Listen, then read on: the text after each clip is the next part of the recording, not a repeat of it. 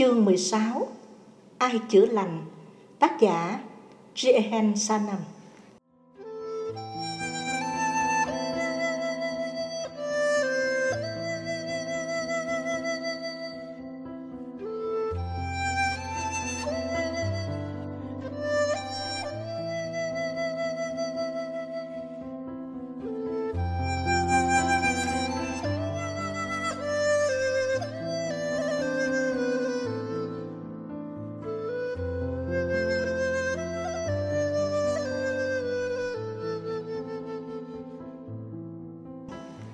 Daehaeng Sunim, một nữ tu sĩ Hàn Quốc, là người chữa bệnh nổi tiếng. Bà sinh năm một nghìn chín trăm hai mươi sáu, đã trải qua nhiều đau khổ thời còn trẻ khi quân Nhật chiếm đóng đất nước bà.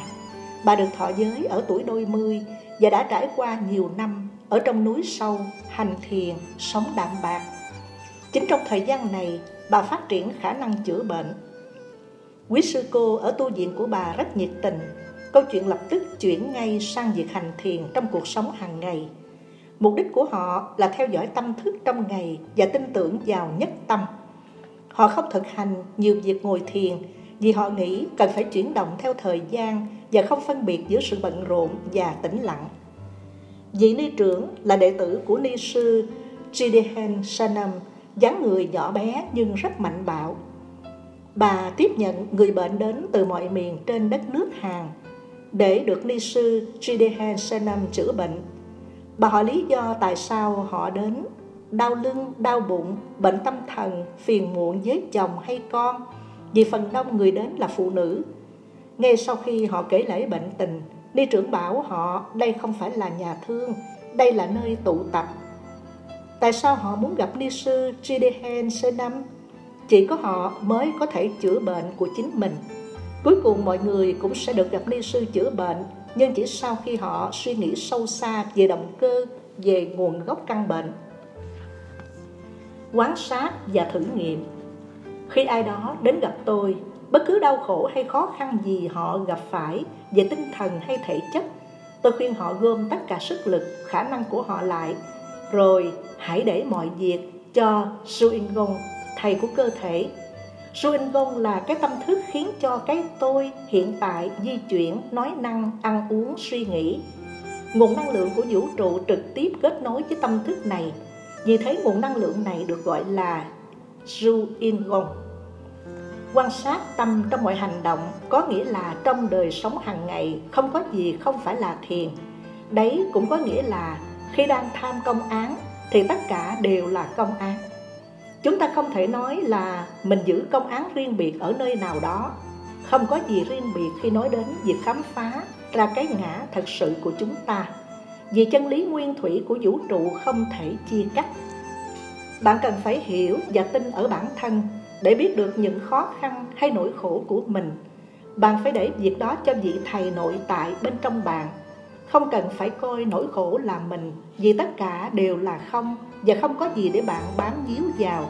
Vì lẽ đó, hãy buông xả nó, rồi như nó là, nó sẽ tan biến đi. Tùy vào các bạn đã sống trong quá khứ, mọi thứ đều tự động ghi lên số phận của bạn.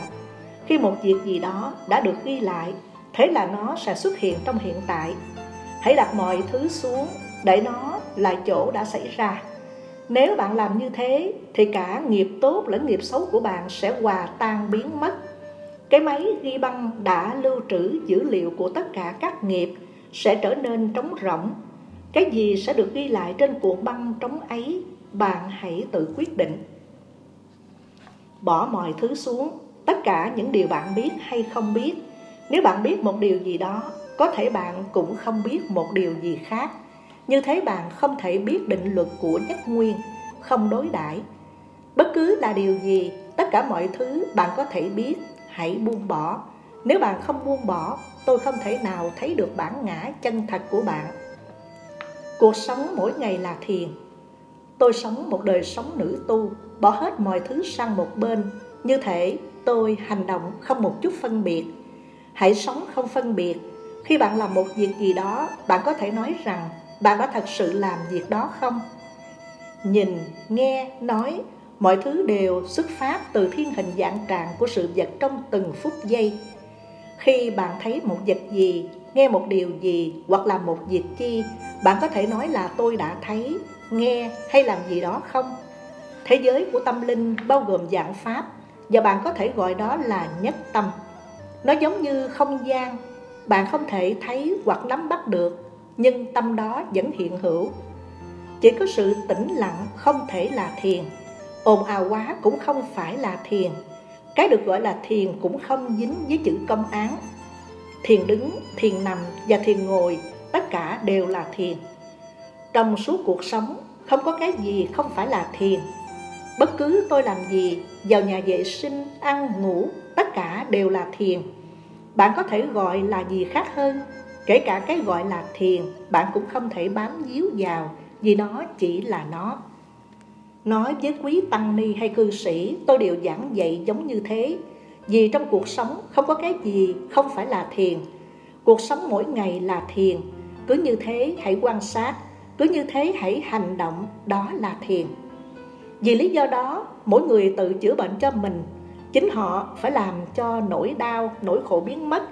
Chính họ phải làm cho gia đình hòa hợp. Như thế họ mới tiến bộ được. Tôi không thể cho họ lòng từ và trí tuệ. Chỉ có họ tự biết và tự tìm kiếm. Nếu bạn quan sát, nếu bạn thử nghiệm, trí tuệ sẽ tăng trưởng, các vấn đề sẽ được giải quyết. Con người có nỗi khổ tùy theo nghiệp của họ. Bạn có thể tự suy ngẫm và không nuôi dưỡng oán giận. Hãy nói năng hành động một cách dịu dàng. Tất cả mọi việc hãy để cho Su Yin Gong. Nếu bạn làm việc gì cũng nhẹ nhàng, dịu dàng, mọi vấn đề sẽ được giải quyết. Khi đêm tối, nếu bạn đốt đèn lên thì bạn có thể sống trong ánh sáng.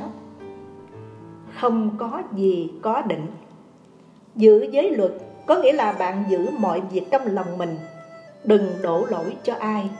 Nếu bạn sống không tham lam thì bạn không chỉ giữ được một trăm, hai trăm, ba trăm giới luật, mà bạn còn có thể hoàn toàn giữ được mọi thứ khác, kể cả trí tuệ. Nó còn có thể ở nơi nào khác nữa. Trí tuệ không xa rời giới luật. Rỗng không nghĩa là những gì bạn thấy không cố định. Bạn có thể thấy, nghe cái này hay cái kia, đến nơi này nơi khác, gặp gỡ người này người kia, ăn thứ này thứ khác, không có gì cố định. Vì lý do này, khi tôi làm một việc gì đó, tôi không thể nói tôi đã làm cái gì đó. Và khi tôi thấy một cái gì, tôi không thể nói tôi đã thấy cái gì đó. Kể cả cái tôi cũng rỗng không, tất cả đều rỗng không. Đức Phật có nghĩa là nguồn gốc cuộc sống.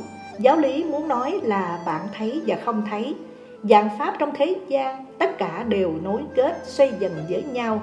Sự hòa nhập của vạn pháp là một bài pháp. Vì thế giáo lý của Đức Phật không có biên giới, không rào chắn hay giới hạn. Phật giáo là sự diễn tả chân lý rốt ráo nhất. Người Tây Phương có khuynh hướng suy nghĩ quá nhiều về trạng thái tâm của họ. Kết quả là họ đau khổ. Khi khổ đau dấy khởi, nếu bạn giao nó cho nhất tâm, thì tâm trở nên an lạc. Như thế bạn sẽ không có vấn đề gì trong việc hành thiền, không đuổi theo các vọng tưởng. Bên ngoài bạn không bị dính mắc, và nội tâm trở thành nơi thực tập quan sát, giữ gìn, chứng nghiệm, chữa lành. Bạn, chính bạn là Đức Phật Dược Sư, Bồ Tát Quán Âm, Đức Phật Thích Ca Mâu Ni, tất cả mọi thứ. Bạn có thể trú nơi bản tâm, nhưng bạn cũng phải quan sát, giữ gìn tâm thức của mình. Bằng cách này, người ta có thể chữa bệnh trong khi thực tập, rồi đau khổ của họ sẽ biến mất. Tâm của tôi và tâm của người cư sĩ không phải là hai. Giống như dòng điện, cần có hai dây để tạo ra ánh sáng. Tương tự như thế, tâm của người cư sĩ và tâm của tôi kết hợp với nhau để tạo ra năng lượng. Ai có thể nói là người nào chữa bệnh cho người nào, vì hai tâm thức này giống như dây điện và bóng đèn, cần phải chạm vào nhau, kết hợp nhau để tạo ra ánh sáng. Khi có sự va chạm, ánh sáng tự động phát ra. Vì lẽ này, không bên nào có thể nói là chính mình làm việc ấy. Điều duy nhất chúng ta có thể nói là Đức Phật đã lành bệnh. Có cái gì không phải là Phật không? Bên trong Đức Phật có chúng sanh, trong chúng sanh có Phật. Đó là sự phản chiếu. Đôi khi người ta hỏi tôi nếu giáo pháp có thể trị được bệnh, nhưng thật ra có ai ở đó để chữa bệnh. Khi bạn tu tập là bạn đã tự chữa bệnh cho chính mình.